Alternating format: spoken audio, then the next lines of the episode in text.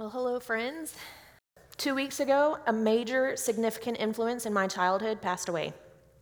On September 1st of 2023, Jimmy Buffett died at the age of 76.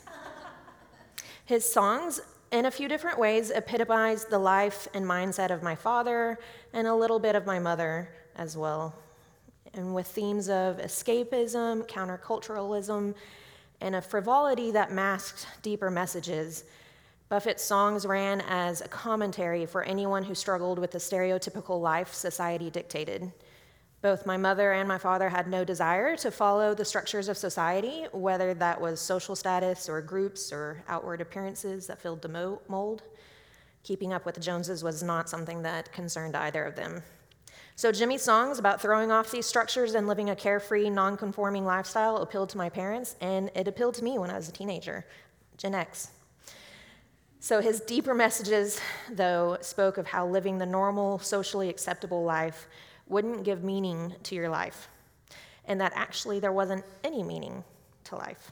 So, therefore, it was fine to throw off your responsibilities, walk away from society's demands, and just spend your life searching for your lost shaker of salt. In his song, Son of a Son of a Sailor, he says, Where it all ends, I can't fathom, my friends. If I knew, I might toss out my anchor, so I cruise along, always searching for songs. Buffett's songs appeal to those who wish to be free of responsibilities or couldn't find meaning in their lives. And that question of meaning and purpose, our society struggles to find an answer to. So, Douglas Adams, the famous atheist author of The Hitchhiker's Guide to the Galaxy, says that, that the answer to life and meaning is 42. So it's just a frivolous way of saying that there is no meaning, right? And even just a couple of weeks ago, we took the boys to see one of the latest superhero movies, and the father struggled to teach his son what his purpose was. And in the end, the son only found purpose by embracing his superpowers, which begs the question how do we find purpose in a world without superpowers? So, where do we find meaning if we aren't able to save the world? And how do you find meaning in life? So the Westminster Catechism tells us that our purpose is to glorify God. But why do we glorify God? So this year, we will peer deeply into why God deserves to be glorified and why we live lives of, obedience to Him instead of lives devoted to our own self righteousness and pleasure. So join me as we begin looking at the doctrine of salvation. It is in God's providence for me to teach today on salvation, seeing as how I finished last spring with us on the doctrine of sin. Um, there is a sense of profound hope found in, in love. I cannot, I cannot tell you how much the love of Christ has been such a joy to learn um, as I've been studying this, uh, this doctrine. So there's a profound hope found in studying the finished work of Christ on the cross after, and after studying the depth of our sin and debt to God last spring. I have great joy in bringing that same hope to you today.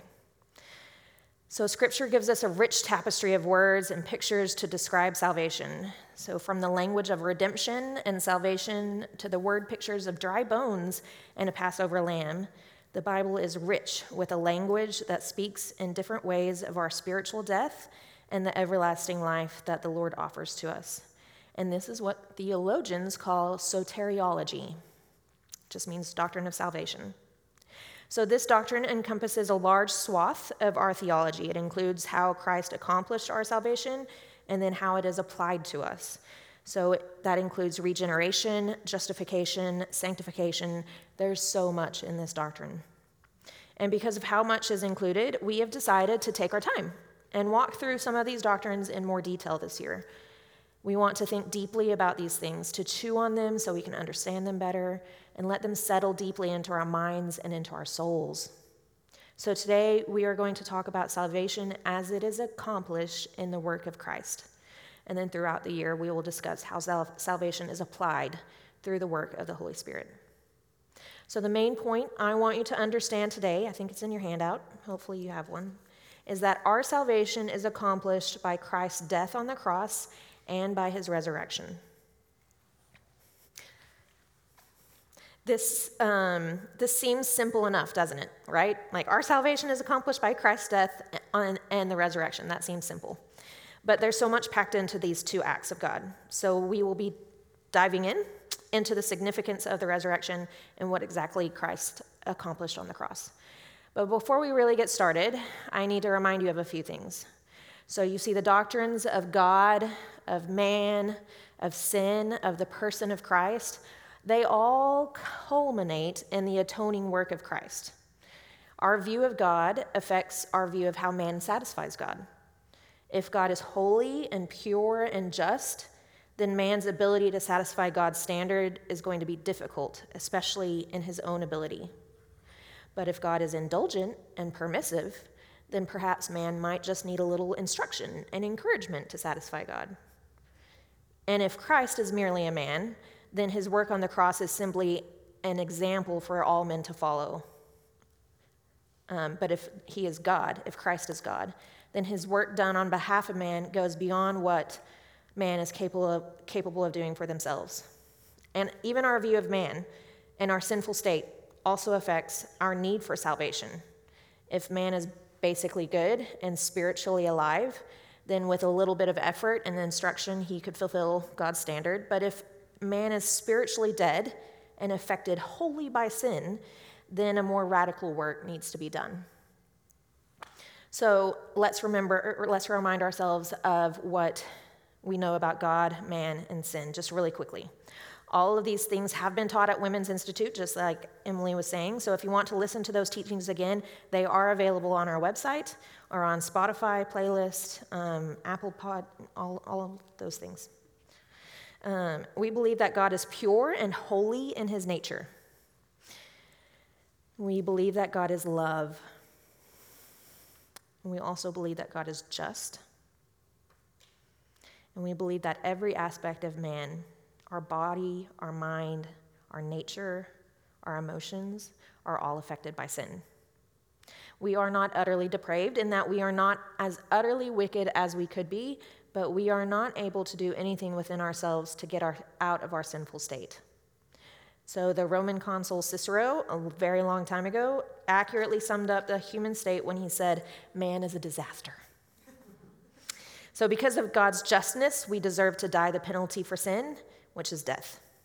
We deserve to bear the wrath of God against sin.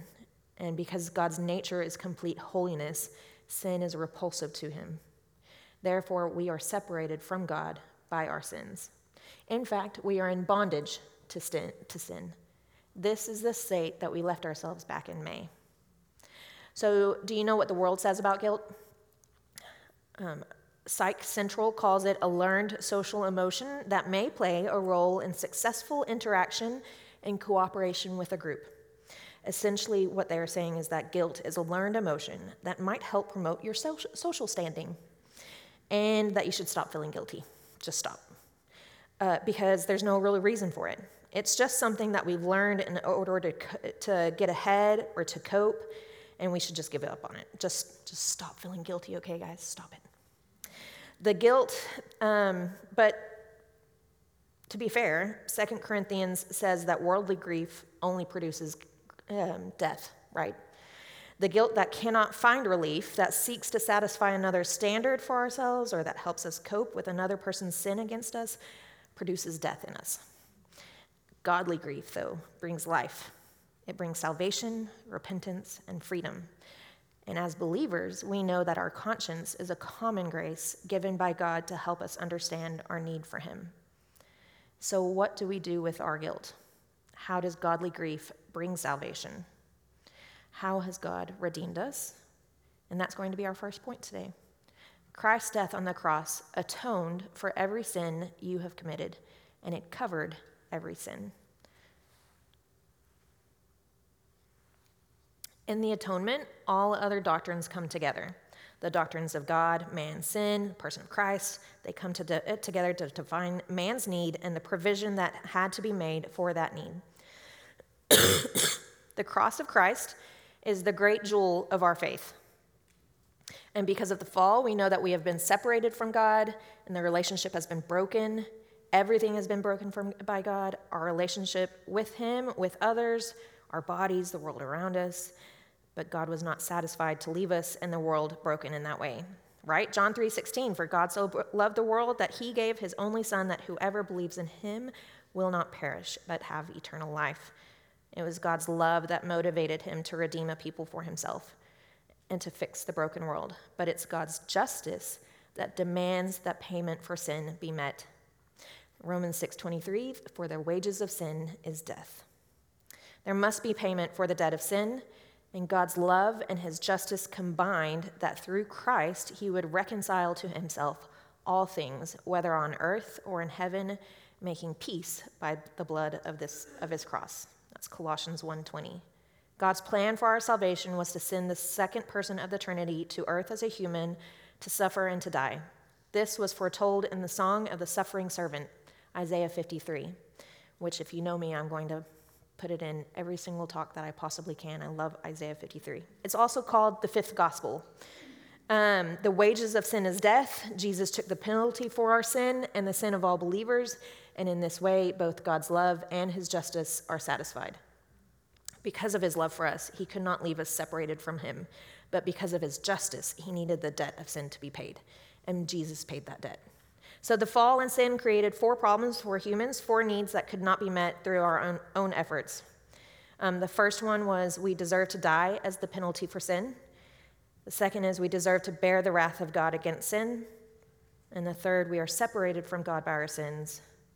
Four, we are in bondage to sin and to the kingdom of Satan. And these four problems and Christ's provision for them will act as our subpoints. Each of these problems with sin was solved by the work of Christ on the cross. Um, another word for atonement is to cover. So, by Christ's death on the cross, he covered our sins. So, let's look at how these four problems are solved. So, by his sacrifice on the cross, Christ paid the penalty for our sin, paid the penalty for our sin. Can you imagine it? John 1 says, All things were made through him, through Jesus. And without him was not anything made that was made. In him was life, and the life was the light of men. The creator of the world, of all things, including all life, subjected himself to death, even to death on a cross. Natalie Brand says in The Good Portion Salvation if the wages of sin is death, then someone has to die. This sacrifice that Christ made on our behalf was always God's plan. Isaiah 53:10 says it was the will of the Lord to crush him. He has put him to grief when his soul makes an offering for guilt. The penalty for sin was brought to bear by God the Father for the sake of redemption. So what was this penalty that Jesus took on? He took on humiliation and pain, grief and suffering, death and sorrow. His death on the cross was a humi- humiliation, but so was his whole earthly life. He suffered humiliation for us. Philippians 2 5 to 8 says, Have this mind among yourselves, which is yours in Christ Jesus, who, though he was in the form of God, did not count equality with God a thing to be grasped, but emptied himself by taking the form of a servant, being born in the likeness of men, and being found in human form. He humbled himself by becoming obedient to the point of death, even death on a cross. To his deity, he added humanity. He didn't subtract from his deity, he did not give up his deity in any respect when he became a man, but he did become obedient to the will of the Father. And this is what we see in Philippians 2 and in Isaiah 53. He had an inherent right to command, and he humbled himself to obey. This puts that, um, no, and we think we, so he had an, an inherent right to command, and he humbled himself to obey. And we think we have a right to live our lives the way we want. Um, if Christ can lay down the right to command and become obedient to the will of the Father for my sake and my salvation, how can I not come to him humbly and obey? Especially when his yoke is easy and light. So, do you, sisters, contend with God's plea to obey? How quickly are you to lay your own desires down in order to obey his greater commands? Not because we earn any righteousness from it, not because we will be punished if we don't, but out of love, because Christ has done the same for us. So I challenge you to hold Christ's own humbling and obedience in your mind the next time you strain against God's commands. Christ came as a holy God to live amongst a sin, sin amongst sin and sinful people. So during his lifetime, he suffered the rejection of his people, the accusations of his enemies, who were the very ones ministering in his name, and temptations by Satan. Christ's pain and suffering was excruciating. So the word excruciating literally comes from the word cross because of the physical pain one suffered. So I'm not going to go into the depths of physical pain that Christ suffered on the cross here because there are other places that you can learn about those details. And also because I don't think his physical pain was the ultimate pain that he suffered, because he suffered not just physical pain, but many other pains as well. The pain of the sinless one, the Holy One, being in constant contact with sin and evil? Who else could understand the true dep- depravity and effects of the evil around him? So, when we think of evil in the world, of what our world is coming to, uh, to do you think that we get a glimpse of what Christ felt while living amongst the evil in the world? Christ also suffered the pain of being forsaken by God, cut off from Him. And maybe the greatest pain of all he suffered the pain of the weight of all the sins of the world. Grudem says that while the physical death of Christ on the cross was extremely tortuous and painful, the pain of bearing the sins of many and being abandoned by God the Father is a pain that none of us can ever understand. His experience was and always will be without precedent or comparison. And Jesus knew where his life would end. His warnings to the disciples of what was to come indicate that he knew exactly what lay ahead of him with perfect clarity. He knew the sufferings that would cause him to sweat blood and to cry out that if there was any way that the cup of suffering would be taken from him. So why did he do it? Why was he willing to suffer like that? Isaiah 53:11 tells us, "Out of the anguish of his soul he shall see and be satisfied." By his knowledge shall the righteous one, my servant, make many to be accounted righteous, and he shall bear their iniquities. Jesus knew that through his anguish, many would be accounted righteous, and that he would reconcile many to himself. So Christ took your penalty for your sin on the cross, every single one of them. So do you gossip? Well, Christ died the death of a gossiper for you. Do you find your satisfaction in money or material things, love, lust, or food? Christ died the death of an idolater for you and paid that penalty for you. Do you have hateful thoughts about other people? Christ became a murderer for you. Every single sin you have committed, from little to big, from the past to the future, has been paid once and for all. Do you trust that Christ's sacrifice paid for every single one of your sins? for others' sins. No more striving for your own salvation, for penance, or for righteousness. One theologian said to have faith in Christ means to cease trying to win God's favor by one's own character. The one who believes in Christ simply accepts the sacrifice which Christ offered on Calvary, resting in Christ alone. Faith is the end of our striving. So, sisters, stop striving and rest in the salvation that Christ has completed for you. So, how did Christ pay that price? He turned away the wrath of God from us. So, the second need that we have that Christ met is propitiation. So, propitiation means that Christ removed us from the wrath of God that we deserve. Christ was able to do so because of his innocence. So, let's go back to that tapestry of words and pictures God has given us in Scripture and look at the Day of Atonement. This was the day that the Lord set aside each year for Israel's sins to be covered. A spotless, unblemished animal was brought to the altar. The person bringing the sacrifice would lay their hands on the animal, and this represented the guilt transfer from the sinner to the sacrifice. Erickson says the animal bore the sinner's guilt, and this bringing of the animal and laying on of hands constituted a confession of guilt on the part of the sinner, and the laying on of hands symbolized a transfer of guilt from the sinner to the victim.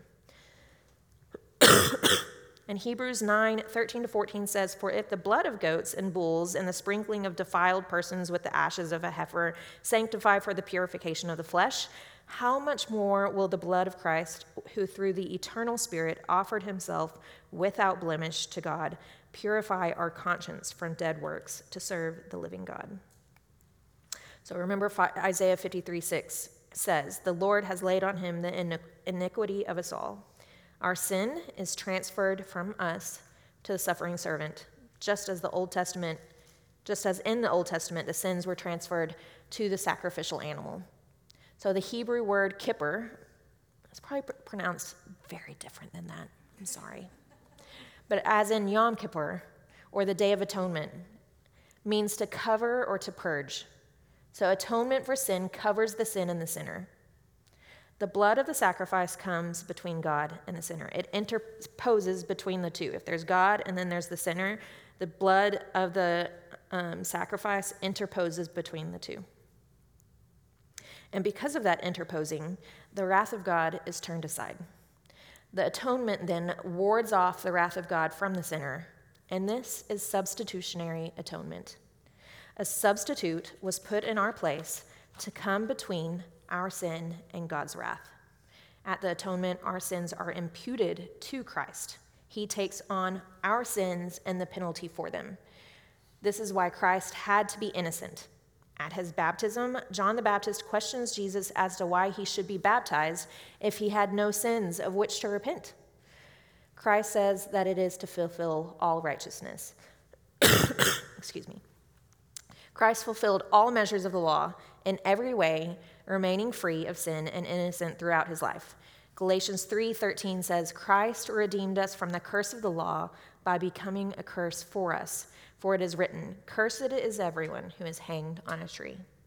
So to fulfill the extreme demands of the law, Jesus had to be innocent, yet counted with the transgressors and condemned as a criminal. And by dying on the cross, he became a curse for us in order to redeem us to himself. Um, Hebrews 9 24 to 26 says, For Christ has entered not into holy places made with hands, which are copies of the true things, but into heaven itself, now to appear in the presence of God on our behalf. Nor was it to offer himself repeatedly, as the high priest enters the holy places every year with blood on not his own, for then he would have had to suffer repeatedly since the foundation of the world. But as it is, he has appeared once for all at the end of the ages to put away sin by the sacrifice of himself. This, my friends, is worth dying for. In fact, during the Reformation, many men and women did die for this. Anne of, a, I have to say this right, Christian told me how to say it. Anne of Askew. Anne of Askew. I'm sorry, I'm saying it wrong. Uh, it's not Askew, it's spelled like that, but it's Anne of Askew. I'm sorry. Anne of Askew, a noblewoman in the court of the last queen of Henry VI, was later arrested under Bloody Mary's reign. You see, the Catholic doctrine of transubstantiation asserted that during communion, the bread and the wine transformed into the literal blood and body of Christ. Anne and her fellow reformers, such as Latimer and Ridley, argued that this, in essence, meant that Christ was re sacrificed during every Mass. And scripture was clear that Christ died once for all, putting away sin by that single sacrifice. So to believe otherwise to, was to negate the very salvation Christ brought.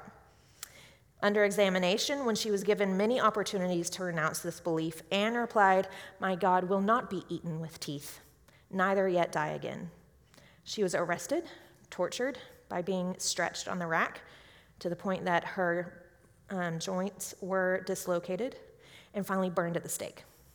Anne of Askew died because she believed that Christ's single sacrifice atoned for every single one of her sins and that there was no need for another sacrifice. Do you believe the same thing? So, when the shame of a past sin pops up in your mind, do you hold fast to the truth that your sin has been covered? What about those habitual sins that you struggle with right now? Does Christ's sacrifice cover those? What about when someone sins against you again and again? Have those been covered? Anne of Askew and our other reformers believed so and were willing to die for that belief. Our third problem is that our sin separates us from God. Through Christ's work on the cross, we have reconciliation with Him. To overcome our separation from God, we needed someone to provide reconciliation and bring us back into fellowship with God. 2 Corinthians 5 18 to 19 says that God, through Christ, reconciled us to himself and gave us the ministry of reconciliation. That is, in Christ, God was reconciling the world to himself. The death of the Messiah restored God's people to himself. It restores the peace of Eden in the lives of those who believe in him. And again, Colossians 1 19 to 20, for in him all the fullness of God was pleased to dwell, and through him to reconcile to himself all things, whether on earth or in heaven, making peace by the blood of his cross. Because Christ took our sins for us, when God looks at us, he does not see our sin, but sees the righteous robe of Christ. This is how we are reconciled to God. So Colossians 2 says, And you who were dead in your trespasses and the uncircumcision of your flesh, God made alive together with him, having forgiven us all our trespasses by canceling the record of debt that stood against us with its legal demands, and makes us alive together with him. Our relationship with God is restored as it was in Eden. God reconciles a people to himself, and he has done that through the atonement. So, our last need that has been met by Christ is our need to be ransomed out of our bondage to sin. So, Christ accomplishes redemption through his work on the cross. Romans 6 makes it clear that when we are without Christ, we are slaves to sin. And because we are slaves to sin, or in bondage to sin, we need someone to redeem us out of that bondage. Galatians 5 1 says, For freedom Christ has set us free.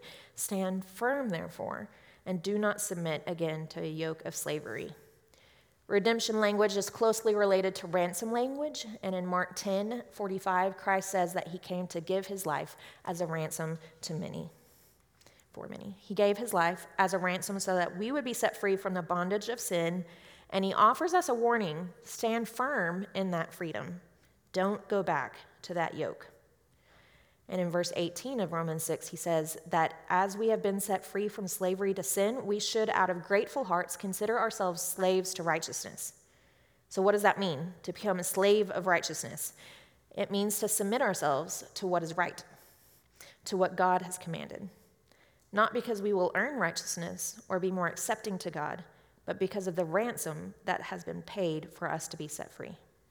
Therefore, sisters, stand firm in your freedom and don't submit again to the yoke of slavery. Instead, become a slave to righteousness. Our second point today is Christ's resurrection conquered death and guarantees our own resurrection. So, how do we know that Christ's sacrifice satisfied God? How do we know that the offer of propitiation actually assuaged God's wrath?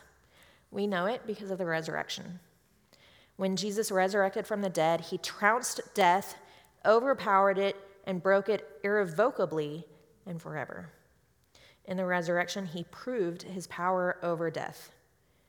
Albert Mohler says the resurrection is the central confirmation of Jesus' identity as the incarnate Son of God and the ultimate sign of Christ's completed work of atonement, redemption, reconciliation, and salvation. Those who oppose Christ, whether first century religious leaders or 20th century secularists, recognize that the re- resurrection as the vindication of Christ against his enemies. Christ was vindicated when he rose from the dead. He said he was the Christ, and then he proved it when he rose. If Christ had not risen from the dead, our hope of victory over spiritual death would be gone. How could death hold the creator of all things, of all life. It couldn't. Death's inability to hold him symbolizes the totality of Christ's victory over it. The resurrection guarantees our entrance into God's presence. When we believe and repent, God looks at us and sees Christ's righteousness. So, just as our sins were imputed to Christ at the cross, Christ's righteousness is imputed to us at the resurrection. Our eternal, eternal life would not have been accomplished if Jesus had not risen from the dead. We hear the words from Romans 6 every time we baptize someone buried with Christ in baptism, raised to walk in newness of life. We hear it and we say it, but we don't always recognize that Christ's resurrection is precisely what makes it possible for us to have new life. Sin gave birth to, G- to death, and Jesus' death gave birth to life. Because of Christ's resurrection, we can agree with Job 19:25, "For I know that my Redeemer lives, and at the last he will stand upon the earth. After my skin has been thus destroyed, yet in my flesh I shall see God." Do we hope in the resurrection, and do we trust that Christ defeated death? So, salvation is an act of God. Throughout Scripture, it's God that moves towards a people. He calls Abraham, he rescues Joseph, he redeems the Israelites out of Egypt, he anoints David. God moves toward those whom he redeems. God willed it because of his love for the world and for us. Christ accomplished it out of obedience to God the Father through his death on the cross and his resurrection. All we have to do is repent and believe in the atoning sacrifice of Christ. Our part in our salvation is responding to his call. And have you responded to that call? It's important to note as we look at how God accomplishes salvation in us that our salvation is not a process. There is a moment in time when you were lost and then you were saved, where you were cursed and then you were declared righteous. That moment might be a core memory for you. I remember that moment very clearly for myself. It was like scales being ripped off my eyes, and I could see my sin and Christ's sacrifice clearly for the first time. But a person might not always be cognizant of that moment. My husband has very vague memories of his salvation.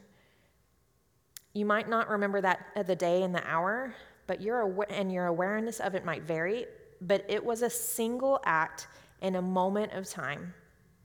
So even when we discuss this year the various ways salvation is applied in our lives, please remember that there was a simple moment when God worked in your heart and changed you forever. So, earlier we talked about how Christ's death on the cross is the great jewel of our faith, and how that great jewel of salvation is applied in our lives is like the different facets of a gem. So, here we have a picture of a gem, right? At the top, you have the table, and then you have the crown, the girdle, the pavilion, and then at the very bottom, you have the culet. So, our understanding of the atonement and the resurrection develops our understanding of these various facets. So if you think of salvation as a gem, you can then say that on the next slide, there you go. Our election is like a facet on a gem, Regeneration is a different facet. Sanctification is another facet. Um, but they're all part of the greater gem that is salvation. The, so that's just a visual for you to think through the different aspects of salvation and what it involves. That helps me to think through things like that. And maybe it helps you. Um, there's this quote by Erickson that I love. So there is a symmetry and a balance among the different facets of doctrine, which is surely impressive. There is an interconnectedness reminding us of the beauty of a smoothly functioning machine or the beauty of a painting where each color complements the other, and the lines and shapes are in correct and pleasing proportion to the remainder of the picture. So, this year we will be examining these different doctrines and how they are applied to our lives when we, when we turn to Christ for our salvation. I hope this excites you as it does me, and that you'll join us at Women's Institute this year for this journey. So, where will you find your lost shaker of salt? Where will you? Don't, y'all don't. That's Buffett. It's Margaritaville. You should be laughing. Lost shake, shaker of salt. Friends. okay. Where will you look for meaning in your life? Will it be in the death and resurrection of Jesus Christ? So before I leave you, I want to read the words to John Newton's hymn called Perseverance. Rejoice, believer, in the Lord who makes your cause his own. The hope that's built upon his word can never be overthrown. Though many foes beset your road and feeble is your arm, your life is hid with Christ in God beyond the reach of harm. Weak as you are, you shall not faint, or fainting shall not die. Jesus, the strength of every saint, will aid you from on high. Though sometimes unperceived by sense, Faith seems, sees him always near, a guide, a glory, a defense. Then what have you to fear? As surely as he overcame and triumphed once for you, so surely you that love his name shall triumph in him too. Let's pray.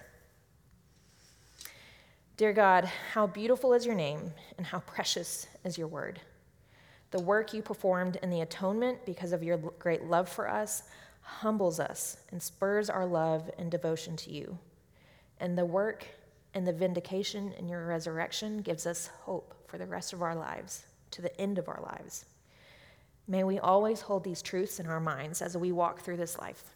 In your name I pray. Amen.